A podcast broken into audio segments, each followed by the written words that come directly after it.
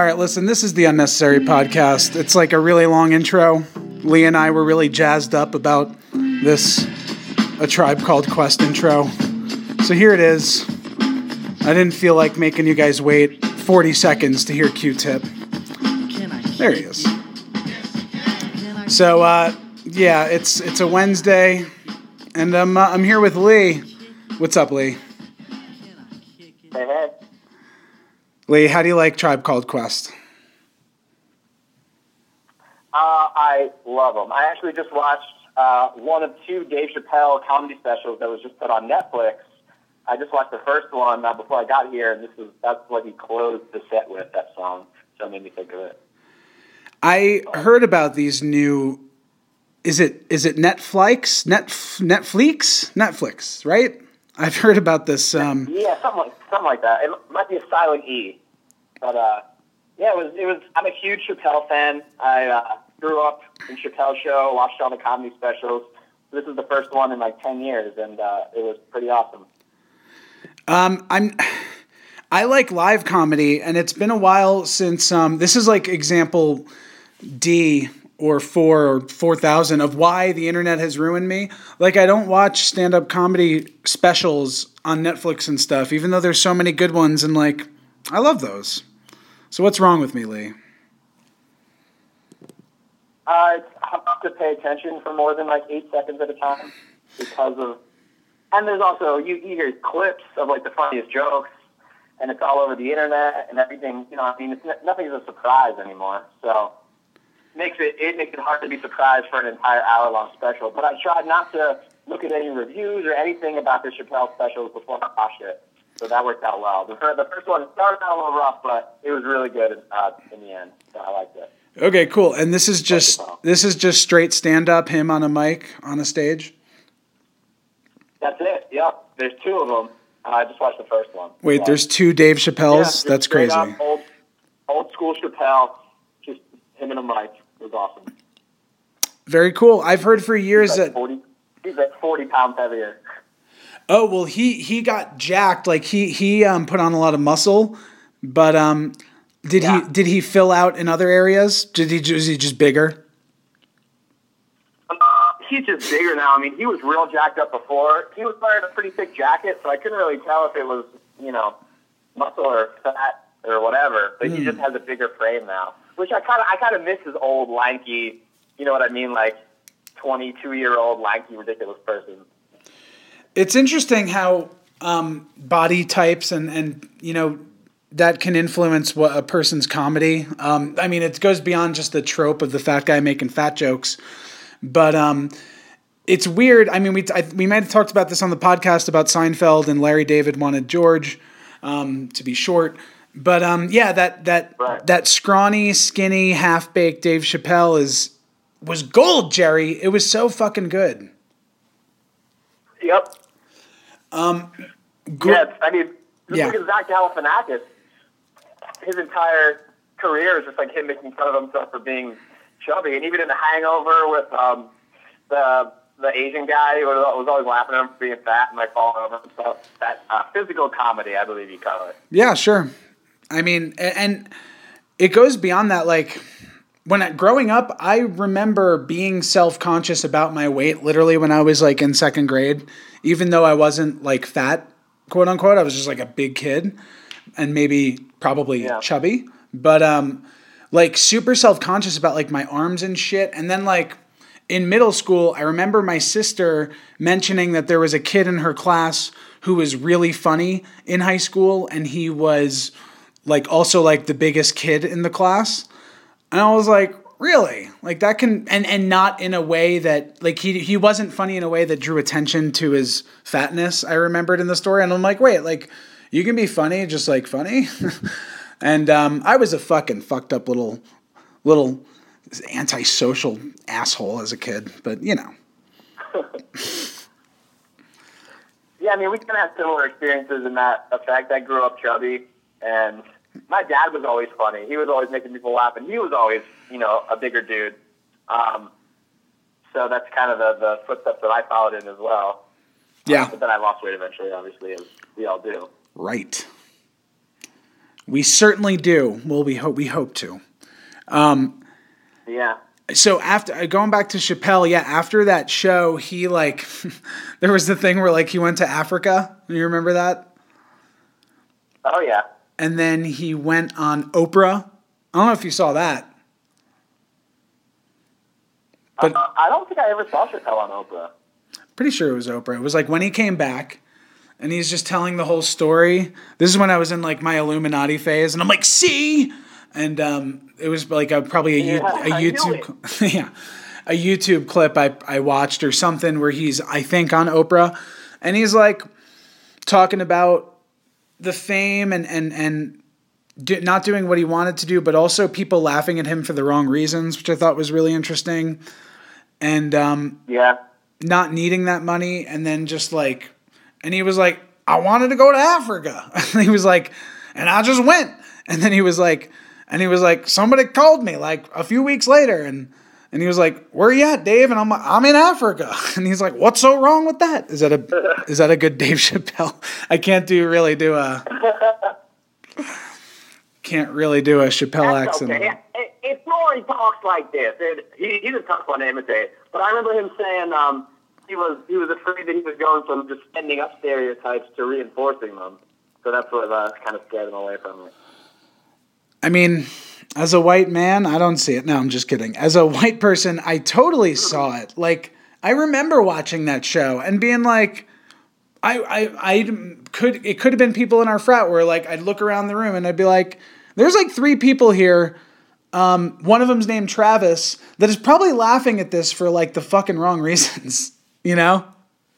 Yeah. There's a really fine line between reinforcing that stereotype and calling attention to it, right? Making right? fun of it. Yeah. right and Oh, making yeah. fun of it it reminds me of of um, gangster rap i never saw straight out of compton i hear it's great but um, i watched this netflix netflix documentary um, called the history of hip-hop and it's pretty spectacular and it's only four episodes but the last episode is gangster rap and it's it's so fucking cool to see hip hop go i probably talked to you lee about this if not on the pod but um the the last episode was gangster rap and like Easy E literally is walking into the studio after fucking participating in very serious gang activity. Like felony level, violent, whatever the fuck, drugs and, and gang sh- murders, you know, sh- firing weapons in LA. And he's literally like walking into the studio after this and um, he didn't know how to he didn't know how to rap apparently. I don't know if they cover this in, in Straight Outta Compton, but like Dr. Dre pretty much had to feed Easy E lines one by one, and Easy E would recite that line, and he couldn't like read well enough or or go to the flow well enough. And so Dr. Dre cut him up line by line, and it ends up creating this awesome fucking flow, but it's this raw feeling, and it's these these columnists and and co- commentary guys were like, you could you could hear that that dude just came off the streets and started rapping. It was a cool insight. That's pretty sweet.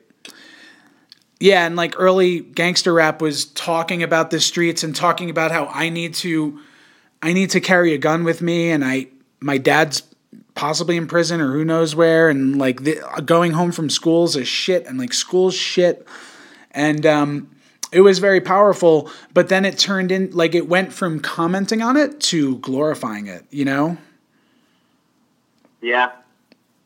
and and it became this like Yeah, that's how it goes. guns and money and like strip clubs and like it, like treating women poorly and um, using your money poorly and you know things like that became sources of it's okay to be proud of your past but to like be proud of continuing to do that optionally not not good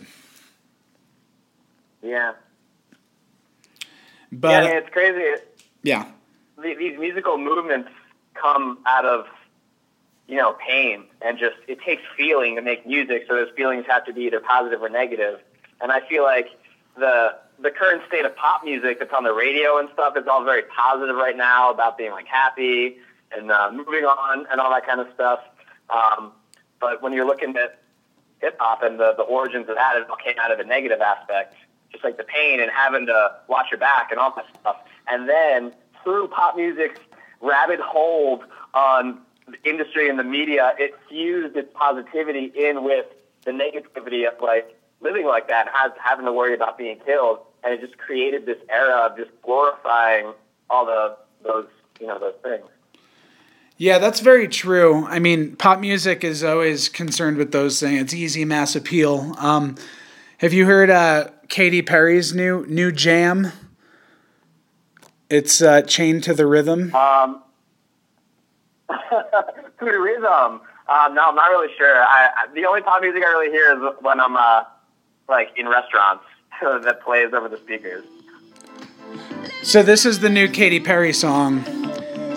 I mean, you might not be able to hear it, Lee, but it's really fucking good. First of all, it has this like Daft Punk kind of I don't know, like chill chill wave pop sound. But um, the reason I bring it up is that Katy Perry throughout her career, actually, my girlfriend was like, "What's Katy Perry all about?" And um, and I was like, "Well, for most of her career, it's been like simple bubblegum pop. Literally, her music videos are always filled with candy. Um, but she she mostly talks about having a good time, but also like positive body image for women, which is cool. And it's just very entry level shit, and but it's not bad. Um, but she made this new song, "Chained to the Rhythm," and apparently this new album um, is representing kind of a turn for her. But this song and I can't believe I'm, I'm, I'm, intellectualizing a fucking Katy Perry song. It, it hurts me, it pains me to fucking do this. But in the most simple like way, like she's appealing to fucking 14 to 16 year olds or 18 year olds. Um, yeah. But her message is like, uh, it's it's it's easy like living in a bubble, and um, we rarely think about what's going on outside our world and um, you we rarely think like it's all about like we rarely intellectualize things. And the music video reflects that and the lyrics do. And it's fucking awesome that like pop music has that. And it's very simple but it's like so great. It's so much better than any alternative you know? Yeah. And i mean she has to target you know 14 to 18 year olds because those are the that's the only demographic that uh, purchases make purchases and like wants as a gift, uh, things of that nature. I mean, people our age don't buy shit. You know what I mean? Like, I don't buy, I don't go out and buy stuff really anymore. Mostly because I don't have any money. Um, but hmm. people our age, I feel like they'll pay for an experience or a trip, whereas people in you know teenagers, they're they're more likely to buy actual goods. Mm-hmm. Um, just like a random thought. Now here's another random thought. I would love I would love to see a pie chart breakdown of where Katy Perry gets her money from because this is a really interesting, like, because like you said, that demographic is going to buy Katy Perry stuff. They're going to buy concert tickets. They might download stuff. But I'm one. I would love to see the pie chart where it's like actually 14% of Katy Perry's annual income comes from ad revenue from YouTube. You know, like I I know that billions yeah. of hits equal fucking something in ad revenue. So yeah, I, I would love. Oh, amount of money. I wonder if they have a website for that. They have like um you could you could look up people celebrity net worth, but those things are like wildly off. I don't know if you've ever seen. Have you ever seen that? Yeah. Yeah, I've seen those before. Well, yeah, have you ever heard of Chance the Rapper? He's like a rapper guy. Oh, I've heard. heard oh, I've heard of the Chance. Yes. Yeah, yeah. He just went on like I think Katie Couric. He did an interview with her, and she asked him. She said, "How do you you give away all your music for free, which he does?" Mm-hmm. And she said, "How do you make your money?" He said, "I make most of my money through my merchandise line." That's what he said. He said, "I have a very successful merchandising line." Um, and that's where I get the majority of my money. He's like, you can also buy concert tickets, but that's pretty much where all my money comes from. So. It's so go. yeah, it's so interesting. It's the the music the music is now building his brand for the merchandising. It's not the other way around. Like yeah, that's where, where the money's at. Yeah. Uh-huh. It's so the fucking tail wagging the dog. Yeah, man, music is hard to sell, and coming from someone who right. is somewhat involved in that industry, I mean, it's like I said before, people our age don't generally buy a lot of merchandise. Um, I mean, we still do, but you know, I'll, I'll pay for the concert tickets, but then I won't buy a T-shirt there because it's like forty bucks. You know Oh, what I mean? So if I go yeah. see Umphrey's, I'm paying 30, 40 bucks for the ticket, but then I don't buy anything when I'm there. I, I bought the ticket, and that was my my spending. And I feel like a lot of people our age are in that same kind of vein. Um, so it's yeah, I mean, it, it's tough to to figure out where the money's going to come from. Yeah, first of all, fuck buying concert T-shirts. I am so beyond that stage Yeah, they're actually life. not. It, it, it's crazy because they're not terribly overpriced when you go to actually source it. So, like, I'm in a band. I have gone to. I've made T-shirts and all that kind of stuff. And if you want a full-time double-sided T-shirt with you know every color that you add adds to the cost of the shirt. The material of the shirt, if you want really soft shirts, that's going to be more. If I make one T-shirt, obviously you get a discount if you buy it more in bulk. But if I were to make one T-shirt double-sided with all the colors and all that stuff, it's probably going to cost like around like thirty bucks to make that one T-shirt. So then if I'm selling that one T-shirt, I got to make some sort of money. So I'm charging, you know, I don't know, fifty bucks if, if I'm going to do that. So if I I buy a hundred T-shirts, I could probably get that same shirt for maybe twenty-two bucks a shirt. So then you it's still twenty-two dollars. You got to pay to bring it with you and all that kind of stuff. So I mean, to make T-shirts, it's not cheap. Um, so I understand when they sell a shirt for forty bucks, and like I love all the designs I see at concerts and shit, but it's just expensive on our end. Yeah, I, I the, that sounds very expensive for sure. So get your get you, you wouldn't think it. You wouldn't think it would be that expensive. so get your three Stival shirts for the low low price of twenty nine ninety nine. You can also do three installments of seventy nine ninety nine. It's really a great T-shirt. Yeah. Well, we actually have four different ticketing levels. There's uh, level one, which is now forty-two dollars. That's just your basic entry fee for all three days. Um, we have level two, uh, which is eighty-four dollars, so double that, and that gets you a T-shirt and a poster. Um, and we literally make no money, so it, it, it's going to cost forty-two dollars to make the shirt and the poster. Um, so we're literally like making, you know, fractions, fractions of a dollar on some of the things on some of the transactions that we're doing. Um, Fractions, it, it's just crazy. fractions on the Yeah. dollar. Did you hear that, people?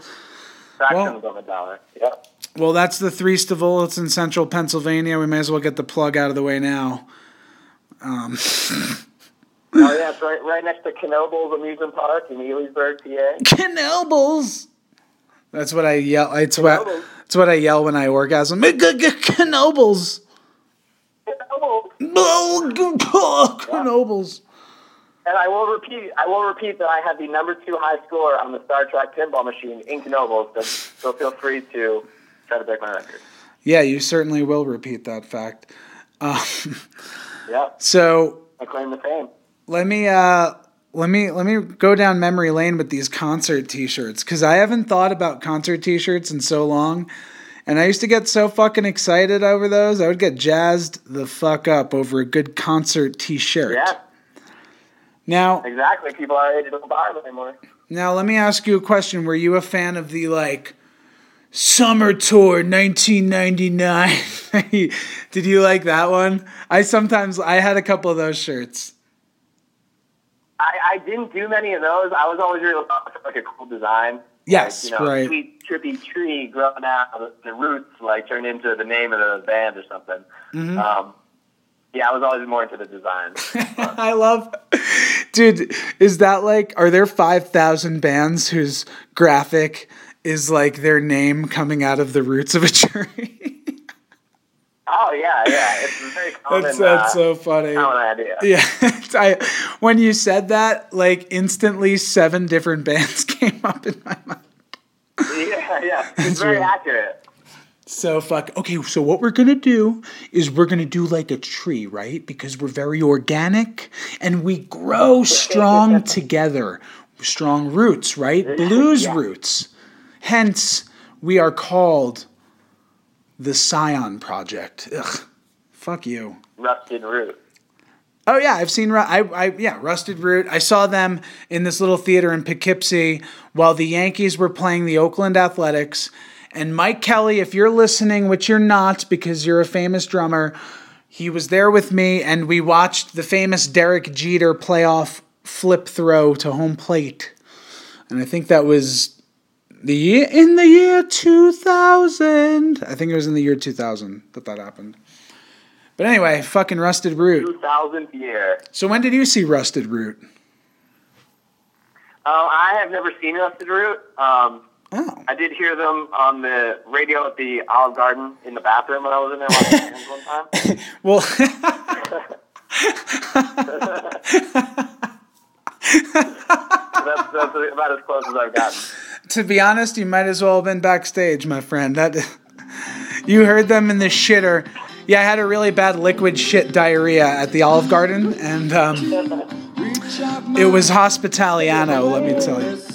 Yeah, so this is Rusted Root, and woo, Rusted Root. But that album was pretty classic, and um, God, they're they're really good. I'm I'm you know, I'm all for Rusted Root. They had a so there's like seven people on stage when they play, and somebody is playing the um the wash the washboard, which is delightful. Nice. Yeah. On the other way. Yeah, that, I mean, they had a big hit song. That's pretty cool. That's like a good achievement. I think that was the Matilda song, or did they have two famous songs From the, from the movie Matilda? from the from the original motion picture? It's not the original motion picture, but yeah, from Matilda, from the, ada- the from the adapted from the adapted motion picture. Yeah, I'm pretty sure that's that's it. And then they did they did this song Ecstasy, which was dope. It's real like fucking hippie music, like let's stomp our bare feet in the mud, right? Jiggity man, yeah, jiggity man. fucking good. That's good shit, Lee. I don't care what they say. You know, Um, one of my favorite instrumental pieces of all time is John Butler uh, doing that song Ocean. There's a video on YouTube of him playing it on an 11 string guitar. And uh, it's one of the, just one of the greatest musical things I've ever seen in my life. Definitely highly recommend it. Yeah, th- that John that John Butler gentleman is is quite. I like his his dreadlocks, his whole deal. But he's Yep, a great gentleman. he's a great fucking player. Let's see what we got here. Is this eleven? I don't know. Yeah, that's eleven strings. That's a-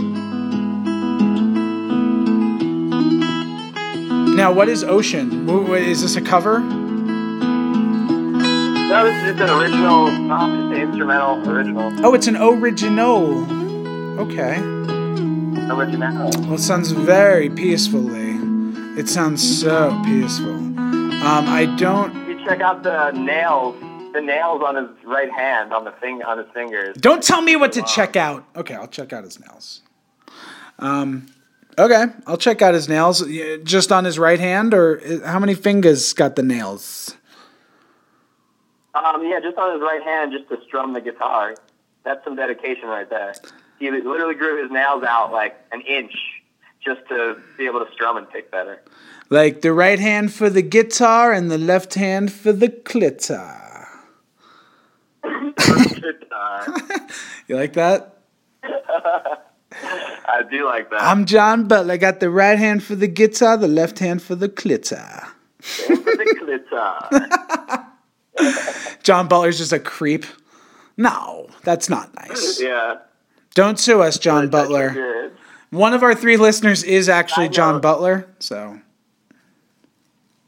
Side note: There's a car parked next to me in this Dunkin' Donuts parking lot, and right next to the uh, the handle of the driver's side door, next to the, the little key thing, it's just this huge scratch along the side of the car, leading up to where the key goes in.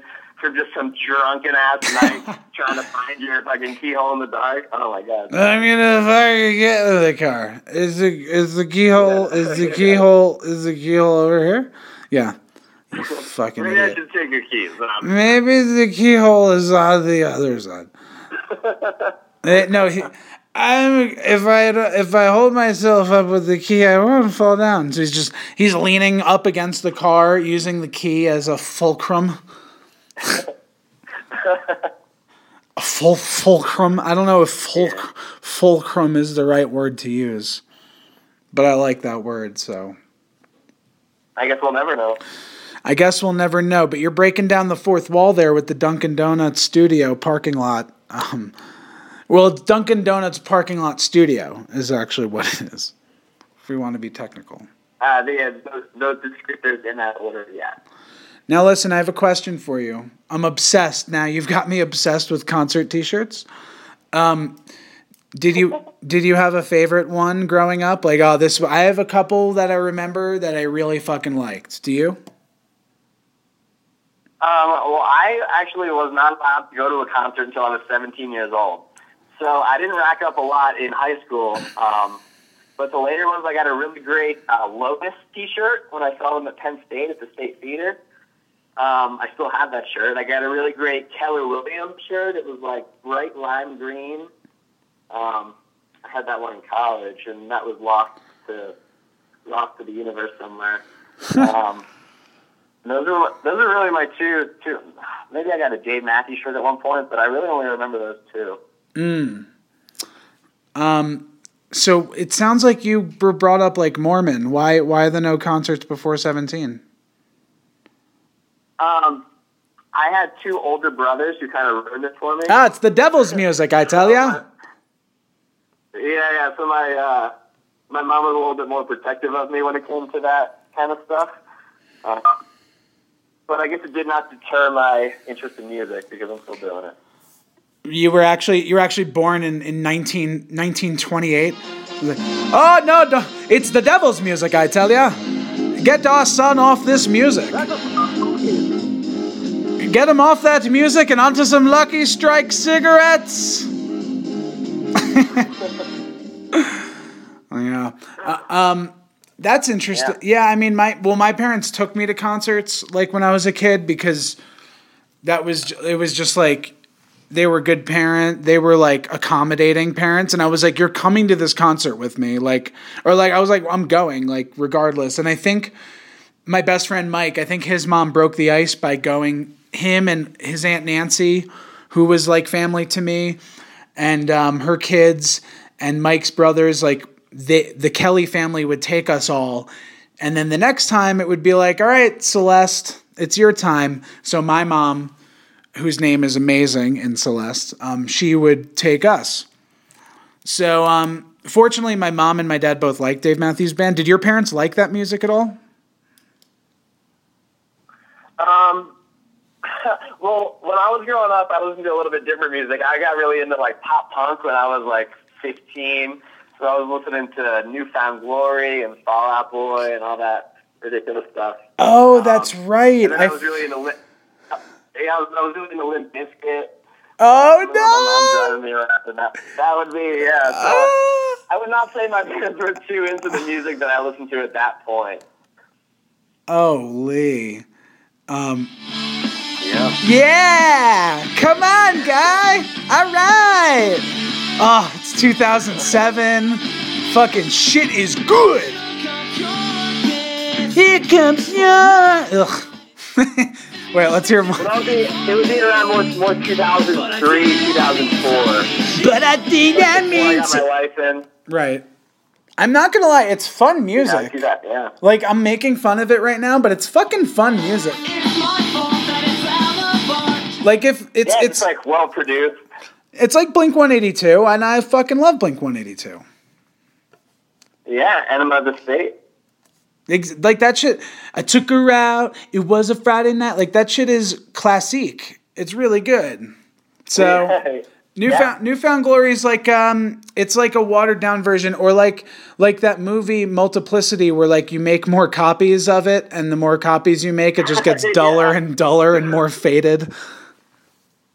Yeah, what happens when you make a copy of a copy? Are, you, are you quoting the movie? But yeah, that's pretty much yeah, yeah, that was a Griffin movie. I can't believe I don't know how many people have seen Multiplicity. Dude, I can't believe you just quoted the movie. That's fucking hilarious. Michael Keaton. That's right. Yeah. Um, the other day I made fun. My friend dropped a reference to the movie Aristocats. he was like, nice. He was like, the name is the name is like some French name, like in the movie Aristoc- Aristocats. And I'm like, that, can't believe you just dropped that reference. That was gold. So okay, so yeah, you Was were. Disney? Uh, I think so. Yeah, it was an animated bullshit. Yeah. Just watched Moana.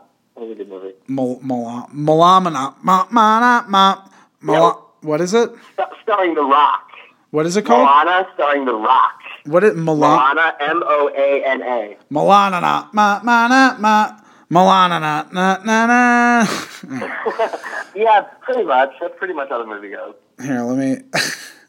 But uh, yeah, The Rock plays uh, Maui, which is like a uh, demigod. A good movie. Rock was good. He sung and danced in it. I liked it. What is it called? Moana. Milana na. Milana na. Milana na. it's fun. Do you want to try? This one's for you. Oh no, he took over for a solo. No, no, no, no, no, no, no. what is that? Dude, Jim Henson. Jim Henson was fucking hilarious. Yeah, genius. How did he die? How did Jim Henson die? Oh, okay. This is a great story. So he actually grew up in Mount Kisco, the town next to where I grew up, and his backyard his backyard was on the other side of the woods from my best friend Mike's backyard, and we were like, dude, if we just keep going, we'll hit his house. But um, he died of like pneumonia or a pancreas thing or a stomach thing and it was it was strange. It's something that a 40 or 50 year old i think he was like 55 it's something a 50 year old man would never die of. And so the rumor was that he had aids.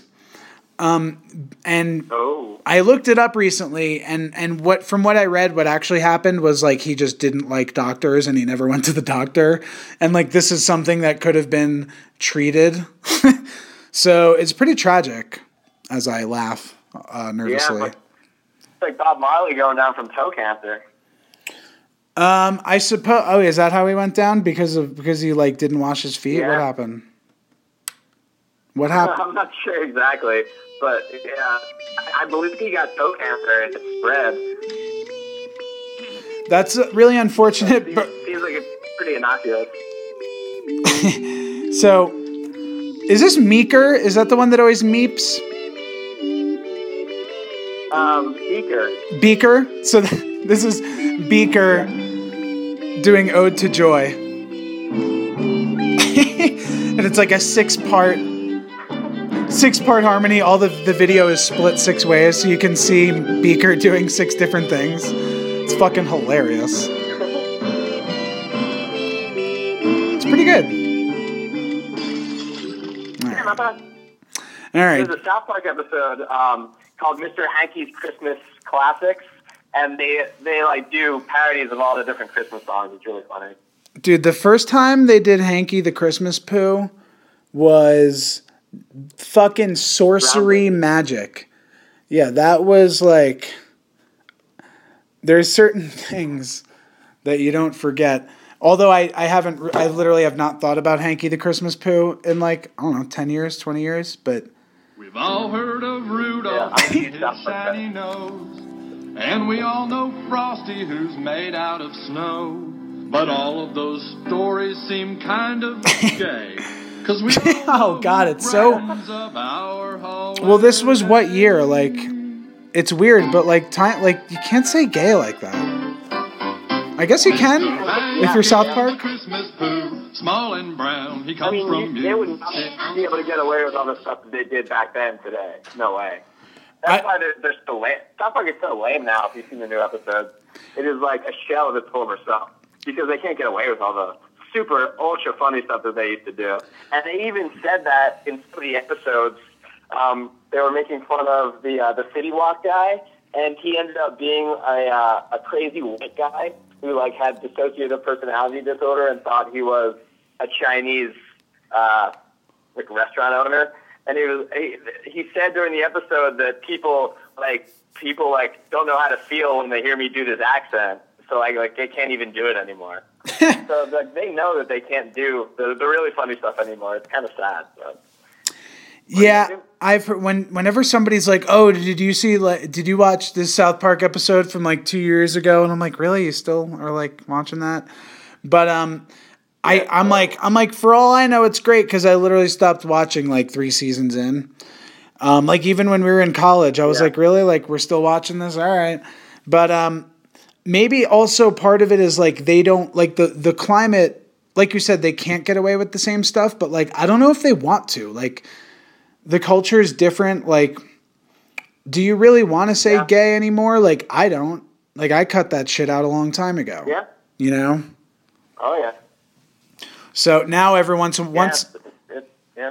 once I referred to something as gay um, a few months ago, and then I caught myself. I was like, "Oh, sh- I'm sorry," and then I realized, like, "Oh no, I'm actually talking about like homosexual sex. Like, I'm talking about homoerotic." Yeah, I was. There was a bunch of us wearing like short pink. There were two guys wearing short pink shorts. We were all wearing tank tops in the summer, and I was like, "We should all do like a workout video." And I was like, "It would be really gay." And I'm like, oh, I shouldn't have said that. I'm like, no, it, it literally, I would literally mean, because I was saying it to, to a gay guy. And I was like, man, that would be so gay. Yeah. And then I was like, oh, I'm sorry. And I was like, no, wait, I literally mean that would be real. Like, we would all be flaming, like, gay. So, you know. Yeah, I mean, I, I'm Jewish, and and I say Jew, and people are like, "Isn't that offensive?" He's a Jew, And Jew, like, the word Jew, like, no, it's a, it is like the the name. And they're like, "Oh, I, I thought like saying Jew was offensive." Right. That's somebody Okay. who's never. That's like people who think that saying black is offensive. It's like no, we've we've gotten to a point where this is Yeah. now what we call it. Um, it they. Yeah. Well, oh man, what was I gonna say about that Jew, the Jew thing? Um, they they approach this in Always Sunny in Philadelphia. We're like the three fucking idiots have a conversation about like, no, you don't say that. Like that's he's like, no, I could say that, and he's and then the other guy's saying it's like the context. It's like, get that Jew out of here is you know, really funny, really fucking funny. Oh, I watched the uh, I watched the comedians in cars getting coffee with Obama uh, per your recommendation, Hmm. and it was very funny. I don't know why. Like me and Eva watched that together, and I'm just cracking the fuck up. Like I can't stop laughing. But like when he's like, "Come in, come in," and he's like, and, he, and like when Jerry reaches over to the plate of fruit and he goes, "Are these real?" And he goes, uh, "Yeah." like whatever. He takes a bite out of the apple and tries to put it down. He's like, "No, you got to throw the apple out or eat it. You can't. Yeah, like it was like a fucking Seinfeld episode. It was the funniest fucking. yeah, exactly. And um and like don't shoot don't shoot him now. He's a good guy. Like he's gonna come in that way. And like Yeah, Obama's a great actor. it was like it was so motherfucking fun and now obama's just baller balling out with with goddamn richard branson's island. He's just oh swim swim with the dolphins. Is it? yeah. Uh, today i'll swim with the dolphins. And uh, tomorrow i'll uh, have sex with my wife uh, in a lot of positions yeah he's killing it killing it And then swim with the dolphins. again. Um, but no, it's like him and Richard Branson like playing golf, fucking snorkeling, goddamn eating, like on the boat, just chill, Like chill. Yeah, yeah, oh, yeah. Fucking time machines, like It's like shooting plasma rifles into the air. they have a VR machine where like Obama can just enter enter the body of whoever the fuck. Gerard Butler. Gerard. Oh, no. What, what we just, what we just going to the body of Gerard Butler? Let me just pop it in there. A nice afternoon with uh, the abs of Gerard Butler. Gerard Butler. That is. oh man, that is that is such a random. But What? also Gerard Butler. Gerard Butler was in that movie where he was like in a video game and someone else was controlling him. So that's why. That's where I got the idea. from. Oh, he was in Being John Malkovich. Um, a play on that, I guess. Great movie though, John being John Malkovich. Oh, he was in Avatar. I see. yes, uh, I'm trying to think of all the movies where, um, yeah, where uh, somebody, you know, you can finish that thought. yeah, yeah. You, you understand what's happening. So let me um, multiplicity. let me go back to uh, concert T-shirts for a second. I can't get off of the concert T-shirts. So my favorite concert T-shirt. Well, I'll tell you, my first concert was James Taylor when I was like 12, and that was a treat because my parents went and. It was a family outing, you know, at the amphith- amphitheater. Yeah. At the amphitheater. Man, face I'm doing stuff. Yeah. Yes, we were at the amphitheater. I can't. say- I have trouble getting the amphitheater. Amphitheater. It's fun to say things funny, okay, Lee? Don't don't get mad at me Yeah. if I like to say the amphitheater. Um. Yeah, that was fun. Did you know that James Taylor spent like two years in an insane asylum in New York before he became famous? Really? Yeah, that's when I. That's back when I was into my conspiracies man phase. Um, I was. I yeah. It was all pop music man. But yeah, James Taylor was in like for two years or something, and and just I picture like and, and in the '60s. Because this is before he was famous. This is probably like early '60s. Like, ins- mental institutions were not fucking good. If you remember "One Flew Over the Cuckoo's Nest," like they were not chill. Uh, yeah. But so they just fucking fried his brain, I guess. And then he just, all right, yeah. This one's my jam, dude. Mexico, Mexico. I just wanna go. All right, James, fucking killing it, James. Alright. Good James- James, a fucking So OG. somewhere in some institution there are there's a whole bunch of files on what happened to James Taylor while he was in the whatever place he was in. Dude, tell all book. That'd be pretty good. The, the psychotic James Taylor. Yeah. Really sensationalized. Just sensationalized the shit out of it. The patient kept repeating, I am Satan, I am the Lord of Darkness. Okay, this was also a Sunny in Philadelphia episode where Dennis goes into an insane asylum to write his memoirs. It, it's something related to his memoirs, an erotic, t- uh, Dennis Reynolds, an erotic life. yeah. and he goes to prison, and it's Sinbad and Rob Thomas from Matchbox. Yes. Yes. Oh my god, that's a great episode. So that is a great episode. Um, Rob Thomas w- was the opening act. Rob Thomas and Santana was the opening act for one of the best concerts I'd ever been to. It was Dave Matthews Band at Giant Stadium, which traditionally didn't have a great sound system, but if you have the right seats, they did, particularly floor seats. Yeah. But um, it was yeah, Dave Matthews Band, and he was open Santana and and and Matchbox Twenty. I mean Santana and Rob Thomas the year they had that song Smooth, and um, Macy Gray. Ooh.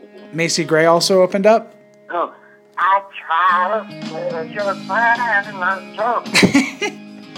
in. Yeah, Macy Gray and her fucking smoky ass voice. But this was so late '90s, dude. This Matchbox Twenty. Said it's cold outside and she hands me a raincoat. And hands me a raincoat. All right, Rob. Yeah. I would like it to be the '90s. The '90s were chill, dude. Remember how chill the '90s were? It was just fucking all about Rob Thomas jamming out, fucking Bill Clinton. Shit was good, son. Macarena. Macarena, dude, it was pre fucking 9 11, pre Trump, pre Bush. It was pre all this shit, dude. We had a surplus in our economy. Oh, man. Those were the days, man, where you could just, you could unpretentiously fucking crank up the Rob Thomas. So, but anyway, yeah. It was pre-internet, so everything was swept under the rug. Okay, now this is an interesting trade off. Would I take pre internet for pre Trump? Because I fucking love the internet, but I fucking don't love Trump, you know? Ugh. Yeah, but do you think that all the ugliness of the world is only now being revealed because of the internet and all the sh- same shit was going on in the 90s? We just didn't know about it? It is a great liberator, I think. I think that's a great point. I uh, I love the motherfucking Knowledge internet. is power, but ignorance is bliss. and and we can't go back, dude. We can't unring that bell. They're trying. They, you know, you can't unring that bell. We got the information, so it's good.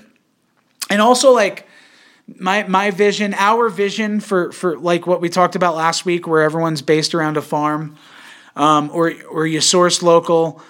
Um, God, I'm I'm high and I forgot where I was going with this. no, the internet. Local. No, here's the thing. With the internet, um, you can you can change whole systems like education. Like Harvard offers most of, if not all of their courses online for free.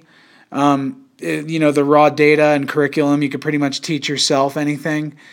Um, not that that's easy, but we're getting to a place where like you don't you don't have to like rural rural access to, to resources is always a problem, whether it's healthcare and hospitals or the internet. So, um, you know, getting access to education through the internet would be really cool in the future. Abolish this the current system, you know. Yeah, I mean, historically, knowledge has always been the greatest indicator of control. But now, now all knowledge is literally available. You can find the answer to anything. You can figure out how to do anything. There's a million videos on YouTube and all over the internet. So the only, I mean, how does that change the world economy? I guess we're finding out right now. Um, that's very that's a very good point. You, you reminded me of a quote from this awesome song.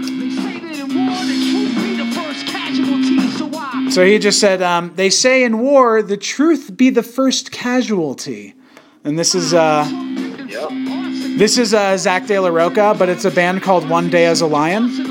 It's like his little offshoot. Okay. Have you ever heard of One Day as a Lion? I have not. It's really dope. I think I think I think they I think they made one album like eight years ago, and it's um, it's yeah, like I said, Zack de la Rocha and, and a couple other people from other bands that I forget. Um, but that one song is really dope, and he also did a solo album, which was really fucking cool. Have like ukulele songs get it better. I didn't know Eddie Vedder did that. I'm not a huge Pearl Jam fan, but that's really funny. That- so is it legit ukulele that he does? Eddie Vedder is Eddie. I, I'm not sure if he's touring right now, but very recently he was touring just him and a ukulele. It was like that was the whole. He, he put out an album of just ukulele songs and him. and just around. Yeah. So Eddie Vedder. Sorry, had to uh, of an Alice in Chains.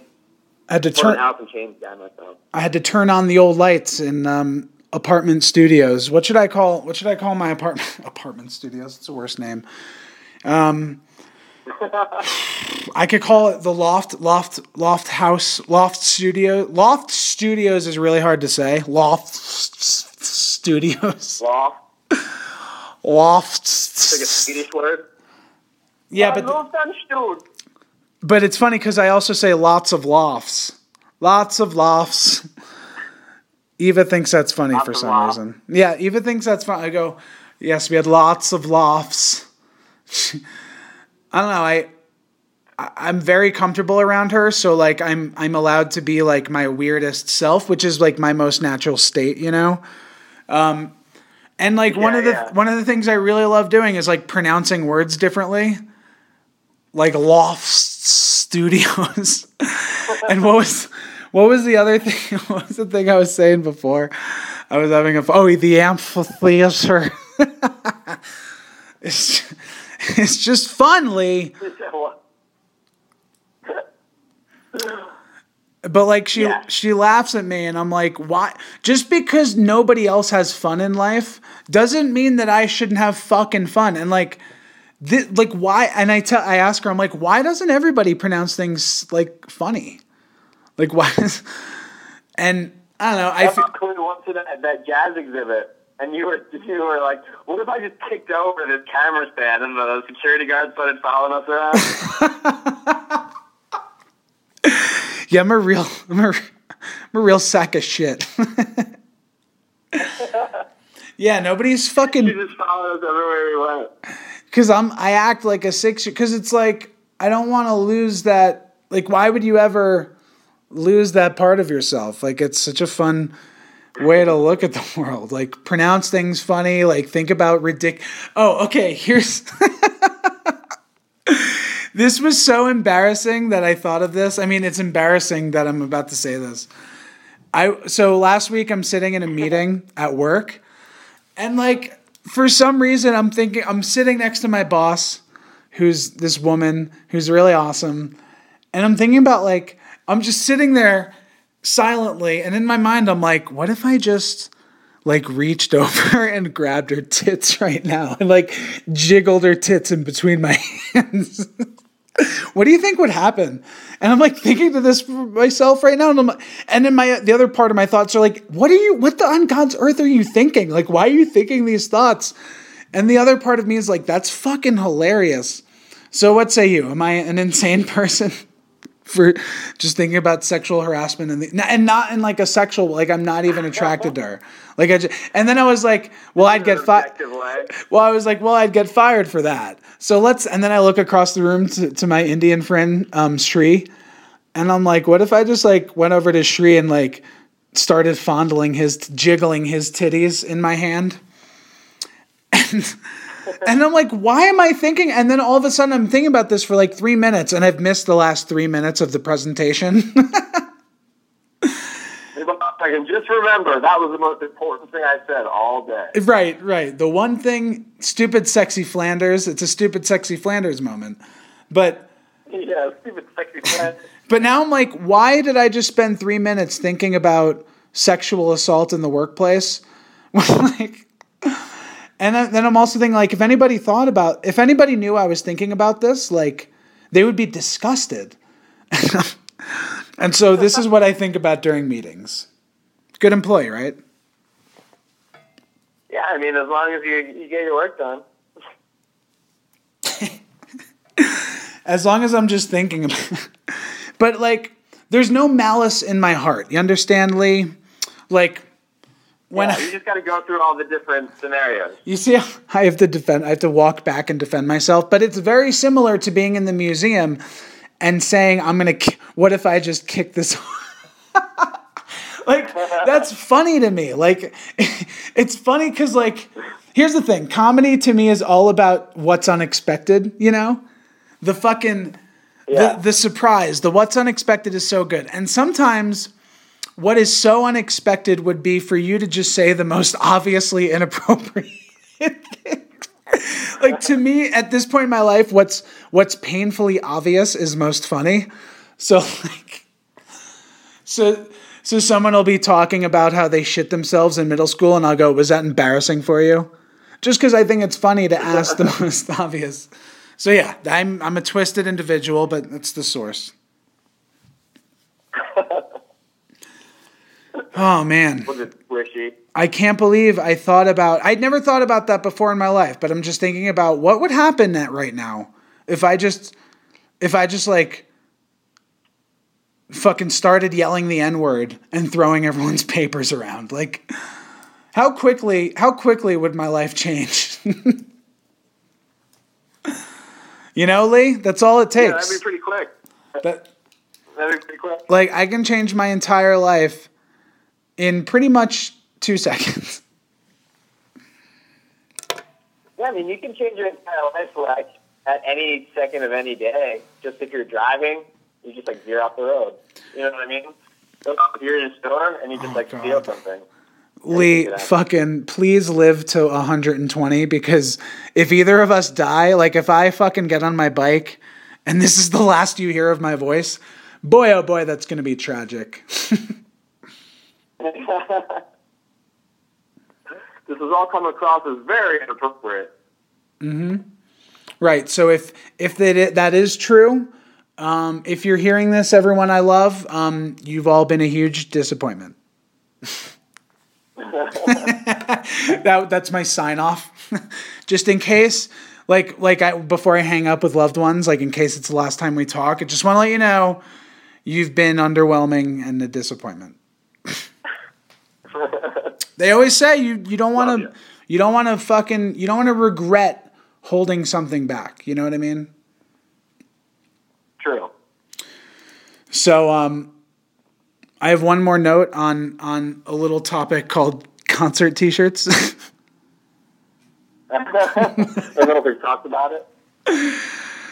I gotta. I just one more quick note. I'm so- I'm sorry to to be a dweller, but um, actually I'm not sorry. This is a fucking unnecessary podcast. I can talk for days and days about concert shirts. Um, so I my sister was three years older than me, and and my best friend Mike, his brother was three years older than him, and that's how me and Mike became friends, and and through other ways, but also it it gave us access to like music essentially three years before our peers. So in like fourth grade, I was listening to like Red Hot Chili Peppers and and Smashing Pumpkins and um, there was only a couple kids that like listened to music at that point. And then in seventh grade, I was like going to Dave Matthews Band concerts um, because of like my older sister because she introduced me to this music, and then my I, they convinced we convinced my parents to bring us. But um, I would walk around school in seventh grade wearing a Dave Matthews T-shirt. It had a.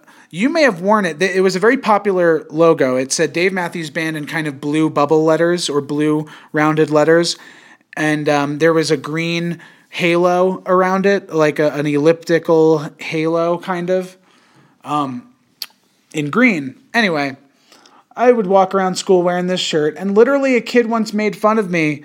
He was like, "Ha, who's Dave Matthews Band?" And um, going to like a upper middle class suburban middle school, I'm guessing like this person was trying to like maybe they thought it was a hand me down or like they thought it was funny that I was wearing some like no name shirt. I don't know what they were making fun of me for, but they laughed. And a few people would people would always ask me like, "What's Dave Matthews Band?" And um, and then like the next year, I'm pretty sure literally I would I would see people wearing the same shirt as me. It wasn't the same people that would ask me, but people would literally wear the same shirt that I had worn a year ago, and I'm like, oh, nice. It's like caught on. But it was like in the course of a year. It's pretty Yeah. cool how like right around 13 in my year, like a lot of people got turned on to music. And then by the end of seventh or eighth grade, I was trading um, Eminem and Dr. Dre CDs and shit um, in middle school. And I'm like, this is dope. Like, we're 13 years old and we're listening to like adult shit. It was nice. Yeah, adult shit. I was I was at a little a little soiree last Friday. It was Eva's friend Katie had some people over, and, and so we went over to hang, and we were talking about The Simpsons, and um, they a few people at the party were like, "What's great about The Simpsons is that a twelve year old can watch it, and they can get something completely different out of it than than what we do." And I was like, and I was like, I'm actually gonna stop you right there. I was like, I was watching it when I was 12, and I'm pretty sure I knew more about it than most adults. And I was like, I read two books about The Simpsons, like these dumb philosophy books, and one that was like an annotated bibliography, if you will, of each episode. Um, That's cool. Yeah, I, I had read those by like 15 or something, but like I was like at 12, I, I knew when Grandpa Simpson was playing with his potatoes, it was a reference to Charlie Chaplin's movie back in the 30s. Like I was like, I knew all that, and like people people still don't know that, and adults certainly don't. And they're like, yeah, but you're like a super nerd. And I was like, that's who watches The Simpsons at 12. I think it's still like nerds, but it's like we I forget that like I was watching adult content at that age and like I was able to process 90% of it. I was able to I was intellectually there. Um, but I was still in the body of a of a child and so my brain was still childlike and even though like I could process that information, um, it was just it was interesting to think about. You're a big Simpsons fan, right? Yeah, I used to. I remember the first time I missed an episode, like a weekly episode. It was before the internet, so you had to like wait for it. And the first time I missed an episode, I was so upset. I must have. I don't know. I was definitely like pre high school, but um, yeah, Simpsons was a great show. The creators are super smart guys. Like nuclear mathematicians or something like that. Um, and the one the one writer, uh, Al Simon, is that his name? He just died. Um, I know that's one of their that guy's name. I know that's one of the names, but I didn't know if he died. yeah, yeah, yeah. He just died. Um, he, had, he found out he had cancer, I think, and he gave his entire fortune to charity. Pretty crazy. So good guy. Wow, his kids are fucking pissed. No, that's awesome. Yeah, yeah. Jesus Christ. Yeah. Um, but yeah, Simpsons is an amazing show. I actually just watched a new episode. It was terrible, but I mean, it's been for freaking twenty five years or whatever. Yeah, yeah.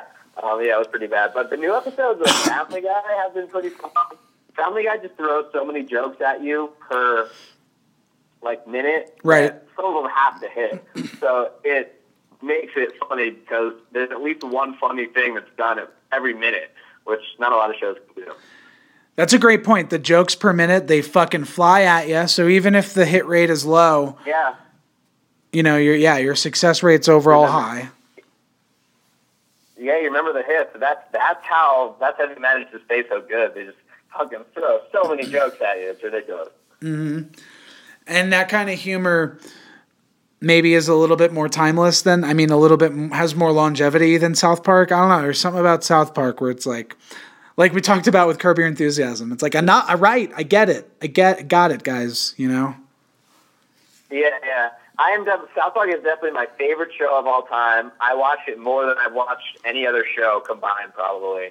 I've seen every. I've I've seen every episode at least. I like the ones before season fourteen. I've seen every episode at least like twenty or thirty times. Uh, I just I love it. I think it's such a genius show. Yeah. There's so many things that I I miss even watching every episode so much, and every time I watch it, it's just funny. I fucking love South Park so much, and just to see what it's become now is just a terrible tragedy. But what are you do? They put in a lot of good work. Yeah, yeah, they put in a lot of good work. So that's your favorite show. That's an interesting call. I mean, it makes sense. It's a great show. Um, did was there a documentary about how they do show prep? I remember hearing that. Yeah, it's like six days, six days to air or something like that. But it was for it was for one of the new episodes that sucked, and it showed them kind of realizing that it kind of sucked. and it was just a very surreal experience. That's very meta. I'm sure they did not plan on that happening. No, they didn't, and yeah, it, it's crazy. but there's only so many things you can do after 17 seasons. You know what I mean? An animated show, like that's crazy. It's crazy that The Simpsons is still on TV. Like that's fucking crazy. Uh huh. Seinfeld did it right when they went out at the top. They really did do it right. You're you're you're so right about that. They really clinched it. And um, I'm trying to think about what my favorite show of is of all time, and I'm pretty sure it's Mad Men. Have you ever seen that? I've never seen it. No, I've never seen it. Yeah, I mean it's weird because literally nothing happens in like the seasons five and six. Like you'll watch 26 episodes of nothing, but that's why like it it's reve- that fact is revealing in in that I love movies for the little nuance. Like I'm telling you, man, like those. That's why I was thinking about Avatar from when we were talking last week, and and s- the the graphics were. I mean, the visuals were amazing, even not in 3D or IMAX, and like it's it's a great, it's a really good movie. It's well told and it's well acted, but like. I need a movie to be perfect sometimes. Like I need I don't there was a couple of ham-handed over the top lines about colonialism or imperialism and and when they're if they're not delivered right or if they're not written right, it takes me if there's enough of those and it's supposed to be a great movie, I'm like a little miffed. And it's such a weird thing. Like I shouldn't fucking dwell on things like that. Um, Eva certainly doesn't, and and a lot of people don't really get like it's fine. It's very forgivable. But um, I think the reason that Mad Men is my favorite is because it's literally seven seasons, and there's not one line, there's not one glance, there's not one camera angle that is misplaced or um, uncomfortable. Like it's all fucking, it's perfect in what it's trying to do. So that's my Mad Men plug. That's cool. I, so, so let's split it up. Let's split up animated versus not animated. So South Park is my favorite animated, but like live action, my favorite show of all time is is probably going to be Game of Thrones. People love the Game of yeah. Thrones. Yeah, people really love the game. I've never watched a single episode of that. Isn't that funny? Look at us. Look at us. I didn't. I didn't watch it. I didn't watch it when it was first on. I watched it in 2000. What year is it? 2017. So I watched it two years ago, two and a half years ago, something like that. Um, and I seriously just stayed home and pretty much watched uh, all six seasons uh, as fast as I could. I really did not expect to get into it. Uh, my girlfriend Angel was like, "Let's watch the show," and I was like, "All right, whatever." Um, but it's based on the books by George R. R. Martin, and it's so uh, the stories are incredible, and the show itself is so brutal. It is amazing. Like they they just show all the most brutal stuff. Like guy gets his head smashed in, and they just like show the guy grab the other guy's head and just snap it. His eyes like blow out. It's just like you're like you're just like oh my god, I can't believe this happened. A guy chops a horse in half with a giant uh, sword, and they just show it happen just out of nowhere. Like oh my god. Um, it's it's just a really awesome show. Just something totally different. The production value is so high. Uh, highly recommend that. Wowza. Um, I mean, that's that's Yeah. that's it's a good endorsement. I'm not. That's not what I look for usually in a in a, a viewing experience, but I feel like I, that's a pretty good sell. I mean, yeah, it's a pretty good sell. Um, I once watched the show Nip Tuck where they have like long scenes of plastic surgery. Have you ever seen Nip Tuck?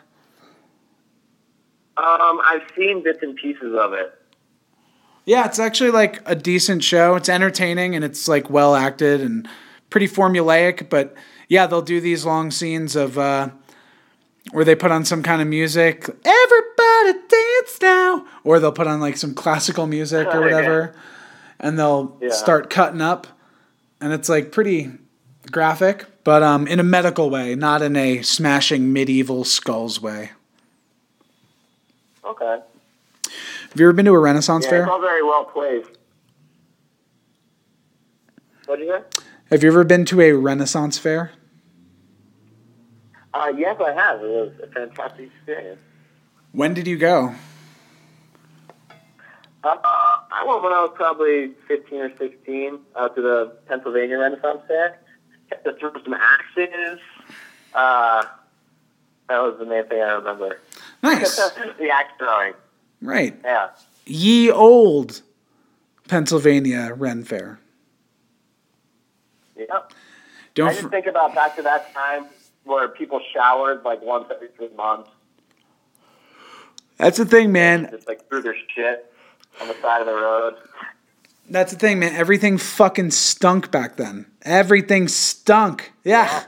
Like All the fucking from the pussies to the streets to the goddamn clothes on your back. Ah. Everything was so smelly.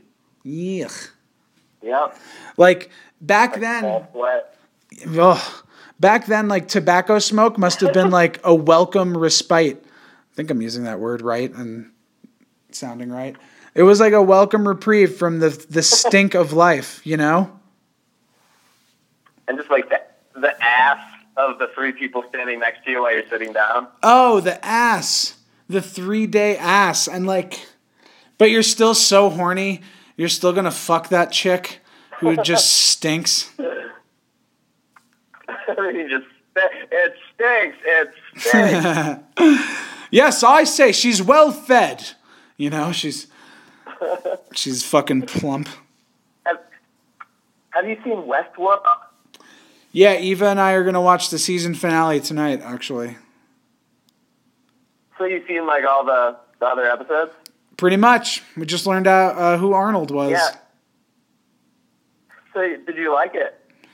Oh, it's fantastic. I I love TV shows of all kinds, and Eva doesn't like TV, so I was really happy that she likes it, seemingly as much as I do. Yeah.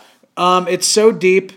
Um, you know, it was a it was a movie in the '60s, and um, I heard people say like with the right special effects, this should be this could be a great TV show or movie now, and it, it really is. I, I'm loving it. Do you like it? Yeah. The special effects are unbelievable. It's just like the the computer animation, everything is so seamless, and the the acting is great, and the storylines are great, and oh man, just a fucking crazy show. Looks like they spent a billion dollars making it. Mm-hmm. Yeah, that's true. I forgot about. I, I didn't even think about the goddamn cost. Um, I asked Eva who she would be who, which character she would be in the show, and she was like, "I don't know." Yeah. Like she's so practical. Like that doesn't even enter her fucking brain real estate. I'm so jealous. But for me, it's like I have a fucking hour long diagram. um, but she was like, "I don't know," and I was like, "I know mine." And she was like, "Who?" And I was like, "The dude who fucking kills everybody, the man in black, who's just like a ruthless murderer trying to get to the center of the game." And Yeah, and she was like, "Really?" And I was like, "Yeah, you know my obsession with like wanting to know everything." And she was like, "I don't." She was like, "I don't think you'd be that." I'm like, "I guess not." He does brutally murder a ton of robots that may or may not be sentient. I don't think I would do that. oh, dude, I can't I can't wait to I can't wait till you watch the finale. Ooh, that's that's tickling my brain. I'm excited. Um, oh, you're gonna have a you're gonna have a great time. Very cool. My favorite character is um, the brothel owner, that black woman. I think she's my favorite because I love strong, smart women. Uh, I actually just watched the movie Norbit, starring Eddie Murphy, and she stars opposite him. Uh, what's her name? Uh, fucking, I can't remember. She pl- she uh, plays Mrs. Norbit. Yeah, she plays Kate Thompson. And dude, Terry Crews is in that movie. Have you ever seen Norbit? Is he jerking off? yeah. Is he is he freshly jerked? he looks really tired and distracted. or maybe that was one of his four jobs. maybe. I got four jobs. Four jobs. Like he just keeps saying that. I got the role on Norbit. I got four jobs, including Norbit. It was Nor. You got Norbit. You got Old Spice. Uh, I don't know what other one. four jobs, Norbit. I love love Terry Crews's enthusiasm for life. Yeah, he's great. It's all that jerking energy. Eddie. It's all that chi from not jerking it. Yeah, I guess. It all goes to his pecs and his fucking brain. Yep. Yeah, he was Cheeseburger Eddie in The Longest Yard. I never saw The Longest Yard. That was a remake too, I believe. Yeah, yeah. The original one was with Burt Reynolds, and then in this remake, Burt Reynolds is like the he's like the coach. Oh, that's right. They they inserted him in. Oh, so clever. Yeah, yeah. It was a good movie. Adam Sandler, like he's had some big time misses, but definitely put in some good ones. Um, I'm just looking this up. Burt Reynolds won Best Supporting Actor and for the Gol- Golden Globes for uh, Boogie Nights. That's awesome. With Marky Mark. I wish that I had Jesse's girl. She should be with me. I love that. Love that movie. um, another. I mean, Philip Seymour Hoffman, dude. Everything that man touches. I mean, he couldn't save Along Came Polly, but everything, every scene he's in turns to gold. He did Mission Impossible three. Oh, that's right. He was the bad guy, and like he made that movie a little bit better for sure. Yeah. Philip C. That was probably like the biggest role he ever had. I mean, it was the most money, I would think. Yeah, bad guy. Mission Impossible three, alongside Tom Cruise. Right? Like I can't. He was like always like the indie guy or the supporting role guy. Do you remember him in Twister? He was uh he was in uh, yeah Twister. He, yeah, he was great in Twister. He was in Almost Famous as like the the uh, the music writer. He was so good. Yes, he was so good in fucking Almost Famous. Yeah, it's one of my favorite movies. Great movie. Is the extreme. Bill's the most out of control son of a bitch in the game. The Extreme, No, I think I came in second. dumb clip from Twister. I've seen the extreme in high gear. You guys got to get some new stories. I'm gonna go clean up. I've seen the extreme in high gear. Fucking Philip Seymour at his best. All right. Philly C. Um, All right, Philip. Yeah, Westworld is is pretty fantastic. Now, the one thing that bothers me is the lighting in the office. I can continuously look over to Eva and I go, I hate this lighting. What's wrong with the office? It's so dark. it's so fucking dark in there. Yeah, like yeah, it's, it's all like the weird uh, glass, so everything is like one huge room. So when the lights are on in one area, it looks weird. Yeah, it's all glass. That's fucking fucked up. And like it ha- it's the thing where everything remains dark until you walk into the room.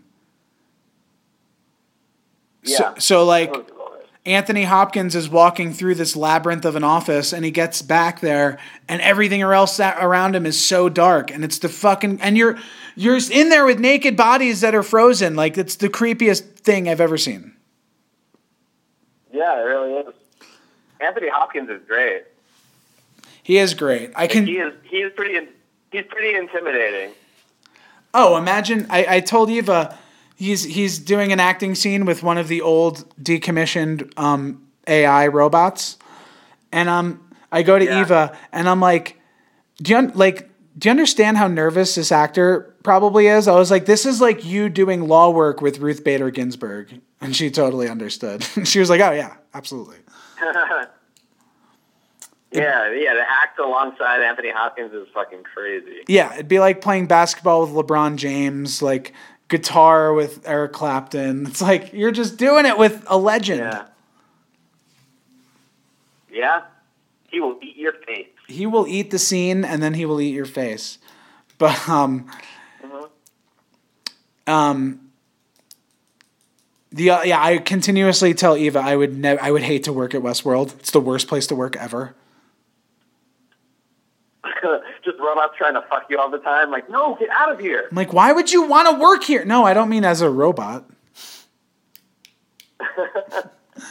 I mean as like Anthony Hopkins or like any of the maintenance people or like the engineers. Like, I'd be like, I would quit so fast. Either every episode, I look at her and I go, I would quit so fast. it's so creepy, yeah. I would be the worst employee for Westworld. But you know, now there's brothels opening up uh, in like Europe that are just using super ultra realistic sex dolls. That's even creepier than having your own sex doll for some reason. Oh, you're bringing me to a great another point. One more point about Westworld. Um, so in Westworld, you get to go to this um, fantasy land of the Wild West, right? Where where you're interacting with artificial intelligences that you can kill and fuck. But um, what? Not necessarily in that order. One question, Lee. One question, Lee. Where does all the cum go? I guess they, they, they have to have some sort of built-in cum storage. Is it like a yeah, it's like a trash compactor where it it's there's a switch on its on on the robot's abdomen or uh under the clitoral hood. or it uses the DNA to create new robots. No, I was thinking like I, I dude, I was literally thinking about this for five I missed five minutes of the show thinking about where the cum goes in the in the robot prostitutes because they're all raw dogging like dozens of men every day. I'm like, this can't be fucking. And I'm like, is there is there like somebody's job to like scoop out the cum after each dude? Is that Scruffy's job? robots can do it themselves. I'm Scruffy, scooping out the cum. Do they They don't show you that part on the show. do they have their own cum scooper? Where they they scoop it out of their cunts? Somebody called Jerry. This one's full up. I'm serious, dude. Where the fuck does the cum go? They did not answer that question in season one. Are you telling me they might answer that in the finale? I guess you'll have to find out. Like the the big finale is I get to find out where the cum goes and why their office is so dark. Yeah. Done, done, done. Ah, here it is. Cum storage locker 12. And you know what's great about this show? Like they've built they the writers have a built-in out for any boring stretch of any season. They could just at any given point in time, uh, he's a robot. you know? or is he? Or like, you know? Uh, this guy's a robot. Yeah, um, uh, he's a robot. Like, whoa, twist, bro. Soon, Yeah. Oh shit! like by the end of the series, like everyone's a robot, and like they've they've totally busted their wad. Like, An- wait, Anthony Hopkins is a robot, and so is it. Like, who's not a robot? Ah, they're all robots. The end. Yeah, I don't know what's going on. Like they get But I real. would say that Westworld is Westworld is to the sci-fi genre what Game of Thrones is to the medieval genre. There's there's my there's my pitch there for Game of Thrones. In what way? Please explain. Just in its grandiose uh, execution of the, the like time period. I, I hear you. Yeah, yeah. Um, speaking of like getting lazy with the ending, we're gonna end the podcast. No, I'm just kidding. Um, speaking of, we will get lazy with the ending though. But um, speaking with like getting lazy and being, oh, he's a robot. Um, I I always had this question about the movie Inception from a few years ago with DiCaprio. Yeah. Um, I was like, okay, either this movie is so incredibly deep that I'm having still having trouble comprehending it, or they were just so lazy, like they kind of got lazy and they only they gave us this kind of murky idea of what it was, and the simplest solution is probably the right one. But Yeah. I don't know, man. I, I, I think I need to watch that movie again because I felt like I understood it, but then maybe I didn't. what do you? What say you? Yeah, I always I, I only saw it once in theaters, so I, I felt like I understood it. I- Uh, but like you said, uh, I I could have missed a whole bunch of shit, like the, like the Matrix. You know what I mean? I felt like I understood that the first time pretty much, but it's pretty complicated. The Matrix. The Matrix was a fucking great movie. I love the Matrix. I I Yeah, don't. I don't want to watch it again. Partly because I don't give a shit, but also because like it might not be good anymore. You know, I don't know. Do you think that movie aged well? I, I saw it pretty. Re- I, saw it pretty recently. It's still really good. I mean, some of like the graphics are a little outdated, but it's still really like well acted, and the storyline's really cool and all that stuff. So I would still give it a good grade. Okay. What about Austin Powers? Did we talk about this on this show? I haven't seen that for a while, so I don't know. I feel like it holds up pretty well, to be honest. Yeah, I probably haven't seen it in seven or eight years. Um, I don't know why I feel like it holds up well. I'm sure I'm gonna fucking eat my words. I'm sure the listeners are gonna be flooding the inbox. we have no listeners, so. um, yeah, who the fuck knows? That that might be another one worth oh, watching. Um. Yep. Well, um, what else you got, Lee? Are we gonna continue?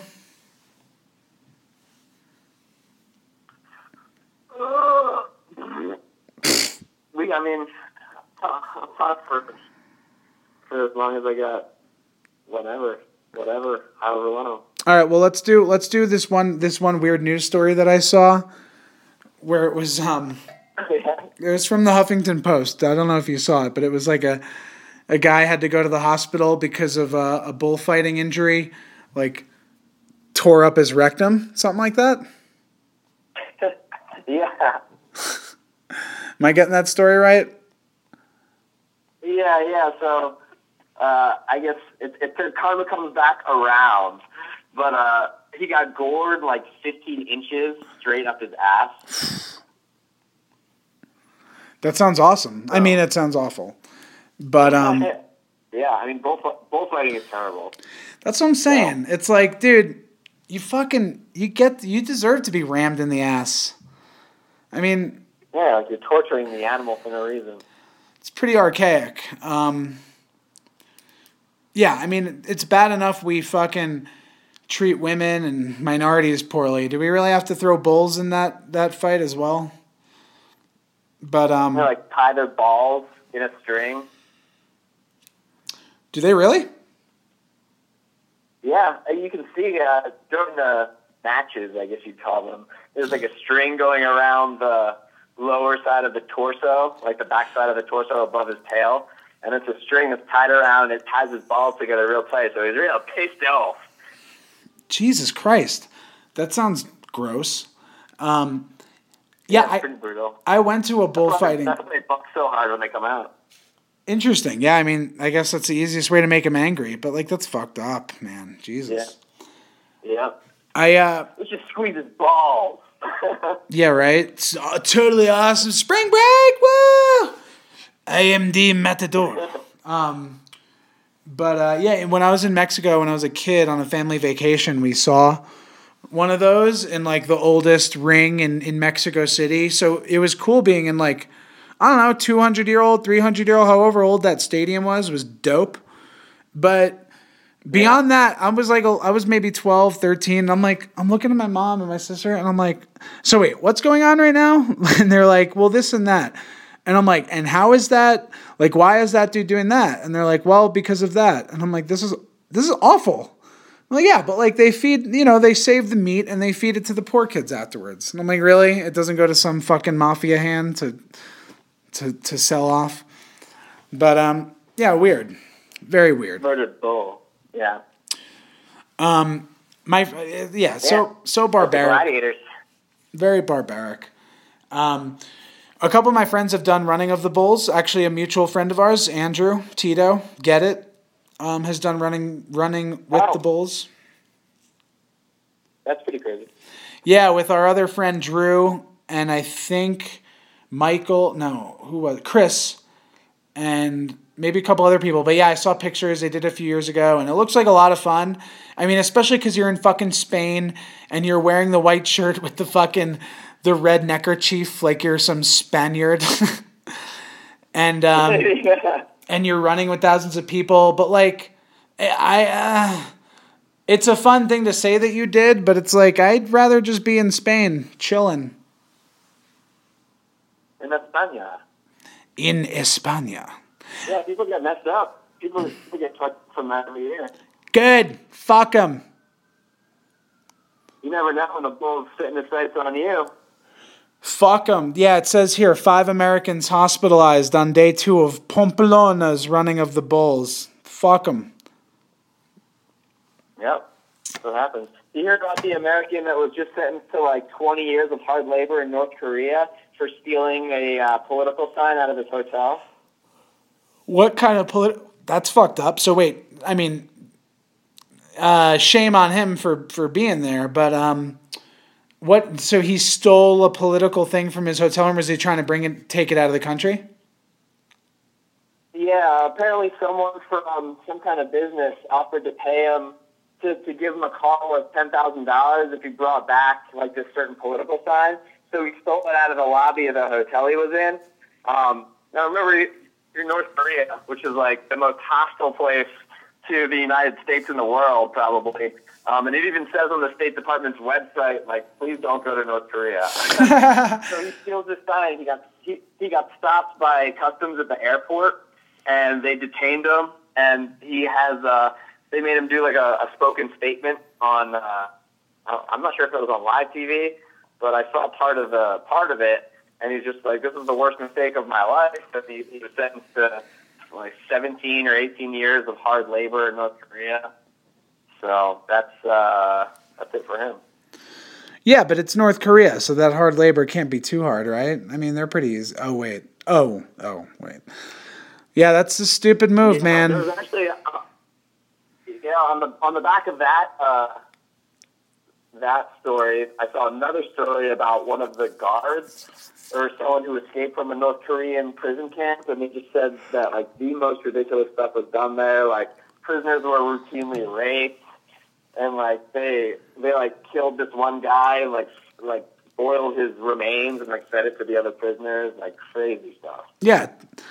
Yeah, I mean, I wouldn't be surprised if the guy was like, you know, sometimes we actually weren't raped. Like every every sixth day or so, we that we actually ran across a no rape situation. It was it was uh Yeah. you know.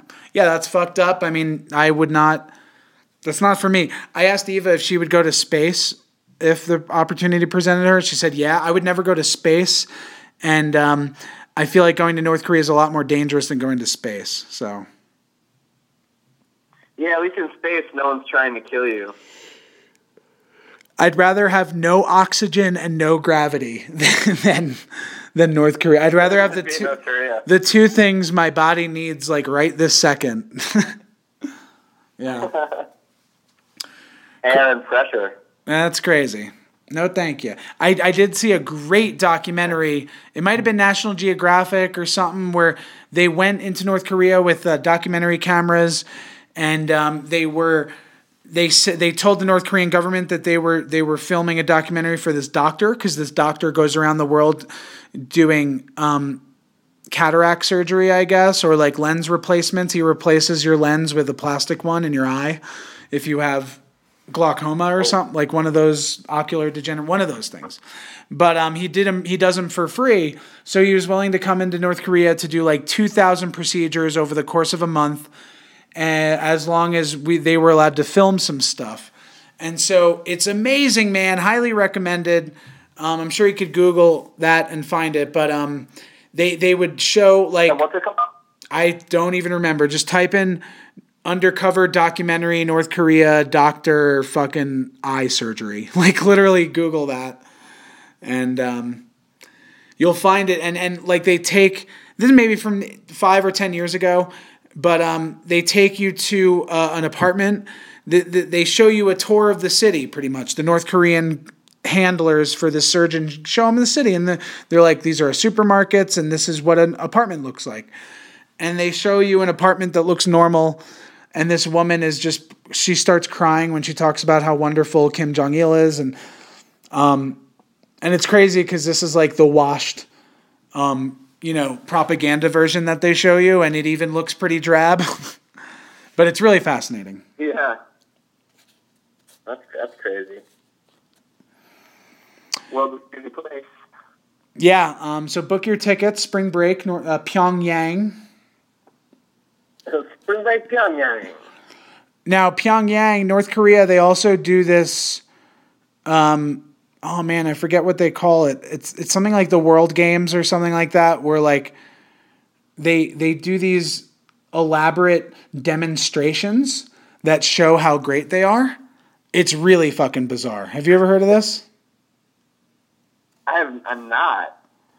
I'm gonna try and look this up real quick. It is. The World Games. Yeah, it's um I, I don't know if that's what it's called. But um let's see, mass demonstration. Oh, it's called the Mass Games.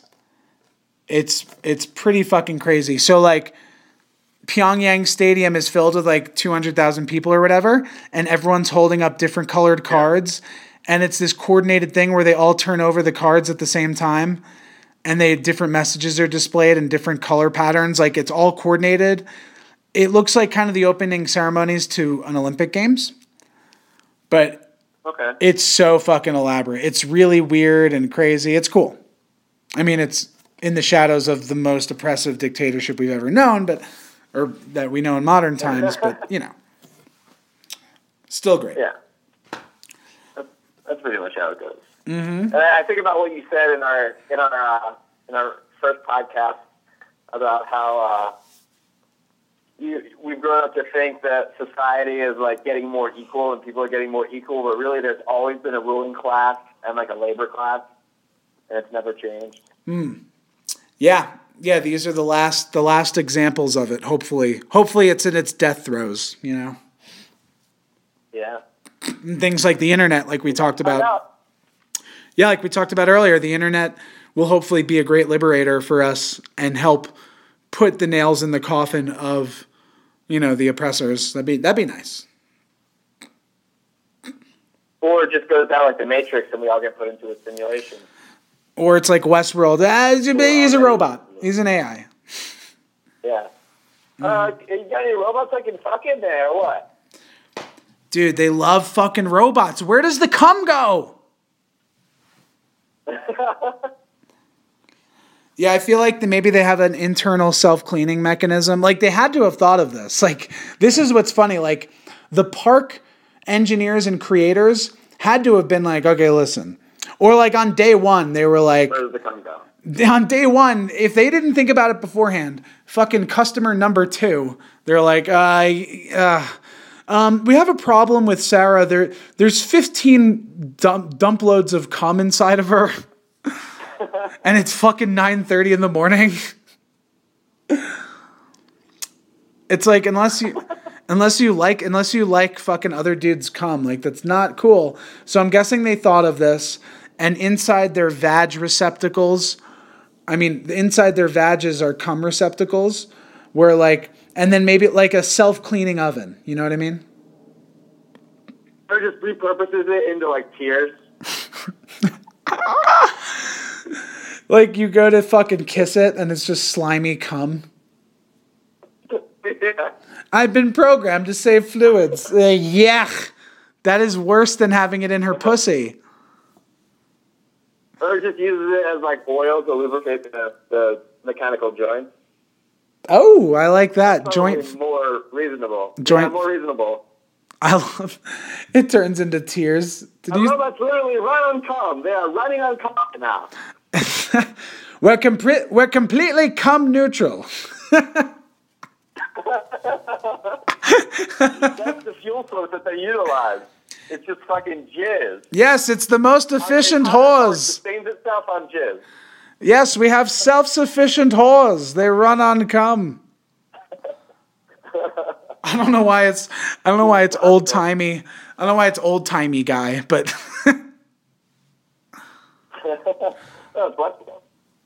but um no, I think they have a cum receptacle where like it gets filled up after 15 dudes. Like it's a self-cleaning oven, but the liq the liquid goes into like a little compartment and then after And then she 15 goes to the bathroom and just blasts it out like a power washer. Yes, and it yes. Yeah, and it oh man, Excuse me, I have to get into the little girl's room. comes out like silly string. get it. yeah, push real hard. Oh, it's too funny. Um, and then the other thing I thought about in Westworld because it's it's a fake world where you're in the old Wild West. I'm like, now are the booze? Um, are they tasting really disgusting, like tequila probably tasted back then, or does it taste really good, like top shelf shit? Because that's an expensive park. What do you yeah, think? It's got to be top shelf. But what if you want the? I bet. I bet. say, like I bet if you want the real experience, you can you can get the bad shit. You know. yeah, there's different levels of what you get what you pay for. Yeah, yeah, probably. I mean, or just because like some guys might want the real thing, you know? You just want the authentic experience. Yeah, so like they they didn't shower for a week before they got there. Yeah, they contracted syphilis and brought a smallpox blanket. just a real troublemaker. Just a real fucking troublemaker. Yeah. Yeah.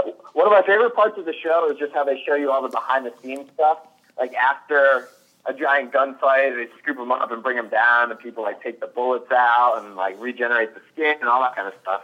That part is really cool. I do love that. It it, it just adds to the creep factor. They do they do such a great job. Yeah. Yeah, great show.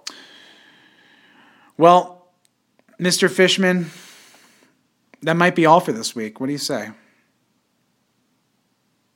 No shame. That's a good sign off. That Lee No Shame Fishman coming at you. Uh, no shame in finishing early, Fishman. I agree that there's no shame in finishing early, but I think this was good pod. I think you'll agree. I think our three listeners will agree. Uh, yeah, Cool. kind of hit on a little bit of everything. We hit on a little bit of everything. Now we have my favorite supermarket music to play us out. So um, I'm AJ, that's Lee, and uh, that's the Unnecessary Podcast. See you guys.